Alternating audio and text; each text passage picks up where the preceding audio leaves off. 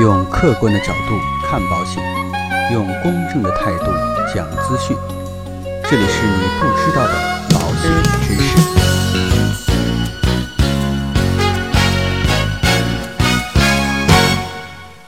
好，各位亲爱的朋友们，大家好。那因为啊这段时间一直在出差，所以呢我们的节目啊有将近一个星期没有给大家更新了。在这里呢也给广大的听众朋友们说声抱歉啊。那这不今天刚一回来，连夜啊来为大家来更新我们的节目。这段时间啊虽然说没有更新节目，但是呢仍然有很多的网友向我咨询一些问题啊。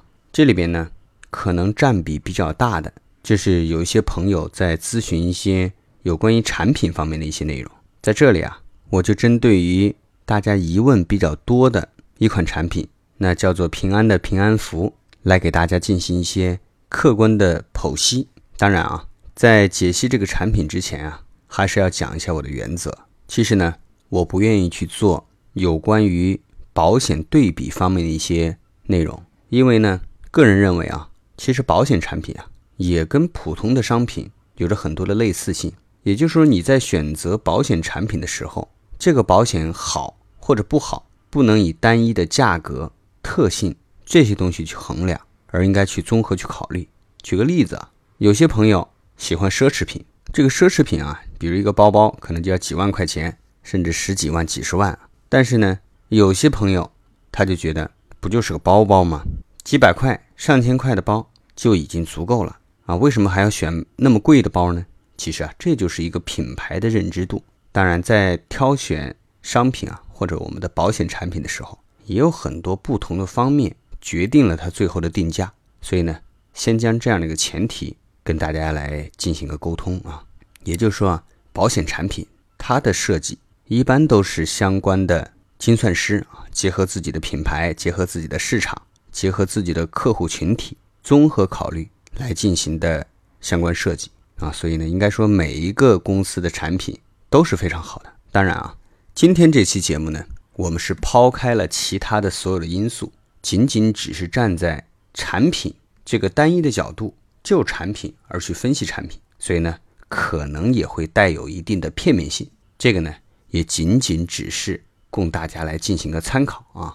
那应该说平安符啊，上市也有好几个月的时间了。那后台呢，有很多的人就在问这个产品啊究竟怎么样，性价比高不高这样的话题。那今天呢，就简单的跟大家来测评一下这款产品的性价比。那应该说平安符二零一八啊，基本配置和之前的产品啊是差不多的。一般情况下，它是个险种组合呢，它是由一个主险，然后呢加上两个必选的附加险，再加上一些可以选择的附加险构成的。其中呢。主险是终身寿险，必须附加的呢，一个是终身重疾险，还有一个就是能保到七十周岁的长期意外险。那当然呢，还有就是可以选择的附加险，比如说啊，恶性肿瘤的多次赔付、意外医疗、重疾或轻症豁免，或者是住院医疗啊这一方面。那当然呢，平安福啊，二零一八还是有一些变动的。第一个呢，在轻症上面，由原来的一次赔付变成了三次。那每次呢是赔付基本保额的百分之二十，但是啊，其实可以看得出来啊，平安福啊和现在市面上很多公司的这个重疾产品啊相比，还是有很大的弱势的。就是它现在，虽然说改版了之后，仍然是八十种重疾和二十种轻症，现在很多公司都是基本上都是重疾达到了一百种以上啊，轻症呢也达到了五十种以上，所以呢，这个差距还是很大的。当然啊。业内人士都知道，其实平安福的保费啊，真的不便宜。有人说只买贵的不买对的，那也不是说所有的贵的就是好。所以呢，我们来看一下和2017版的平安符相比，这次平安符的升级啊，都有哪些变化？第一个呢，就是新增了癌症额外多次赔付。其实呢，乍一看啊，这个新增的功能感觉还是不错的，因为啊，患了癌症啊以后呢，还可以多次的赔付。但是呢，你仔细想一想，这个额外的给付啊，有一个前提的条件是必须是确诊患癌症之后满五年。那如果说你想在第二次获得赔付，那需要再活五年，也就是初次确诊后的生存满十年，这样呢才能拿到宣传当中的百分之两百。这个里边呢就有个五年生存期的概念。从概率上讲啊，首次确诊患癌，存活五年后再确诊，是个非常小的概率事件。那比如说啊，有的保险公司就出来了一个条款，它可以理赔五次的恶性肿瘤，反正是吹牛啊，不吹白不吹。那其实呢，患了癌症之后啊，五年内复发和转移的概率都是非常高的。那如果说五年内都没有复发或者转移，那之后复发和转移的可能性相对来讲比较小的。所以呢。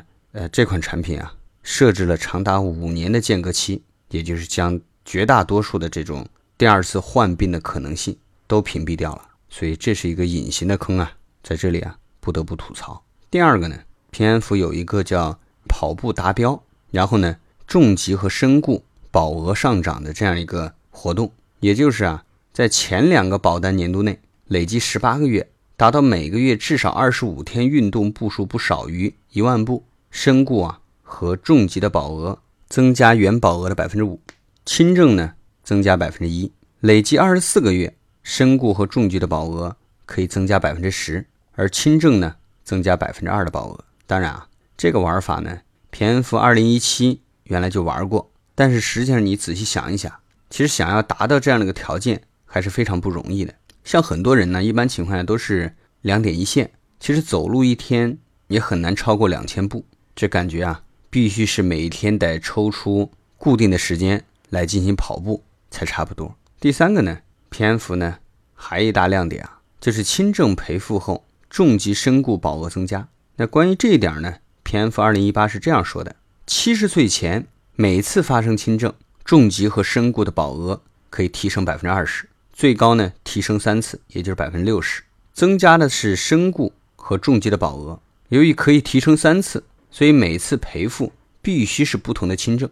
其实这个设置呢还是非常有用的。但是轻症的疾病种类却有三种啊，高发的轻症疾病它是不包括的。比如说呢，不典型的心肌梗塞、轻度脑中风后遗症、冠状动脉介入手术，这样呢就会把理赔的概率降低了很多。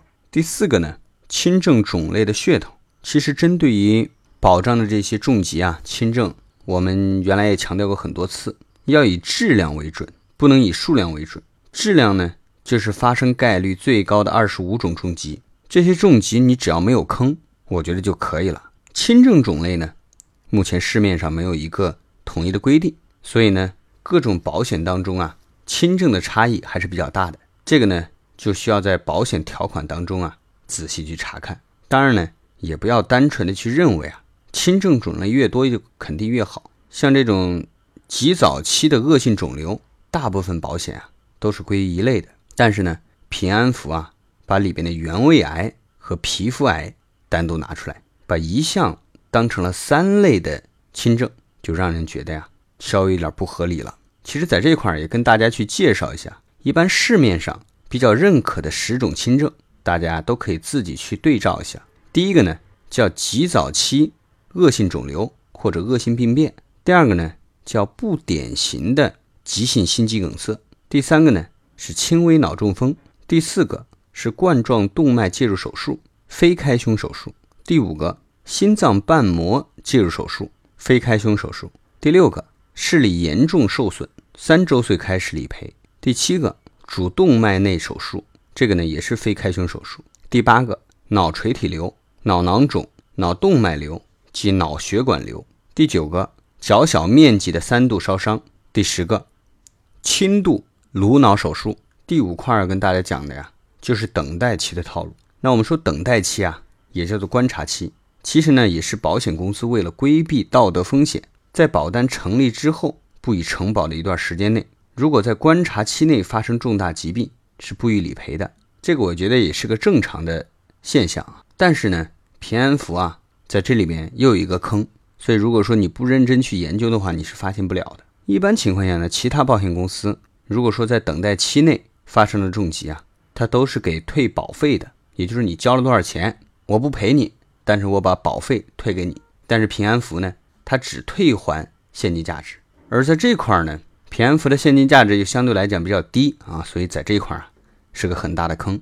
举个例子啊，比如说小明他花了一万块给宝宝买了一块保额五十万的少儿平安符，结果呢，第三十天宝宝得了白血病，平安符呢不但不会赔偿保额，而且啊还只退还五百块钱。他交了一万，别的保险公司呢虽然说不予理赔，但是呢至少会把一万块钱退给他，但是呢平安福只能退五百啊，所以呢这个坑呢也不小啊。所以啊，关于升级后的平安福二零一八到底值不值得买呢？我相信啊。客观的去分析这款产品，大家心里边已经有了答案。但是呢，有人他就愿意多花百分之五十的品牌价值去购买，我觉得这也不为过。其实，在重疾的选择当中啊，对于产品的对比啊，相对来讲还是比较重要的。大家要综合的进行相关的评估。比如说啊，保险公司的实际的服务、客服的响应速度、专业程度，以及一些 APP 呀。微信公众号的一些功能，还有就是保监局公布的保单投诉的投诉率、理赔速度、偿付能力，这个大家都要综合去考虑进去。最后啊，也祝愿大家都能够选择称心如意的最适合自己的保险产品。那今天的节目呢，到这里呢就告一段落，让我们下期再见。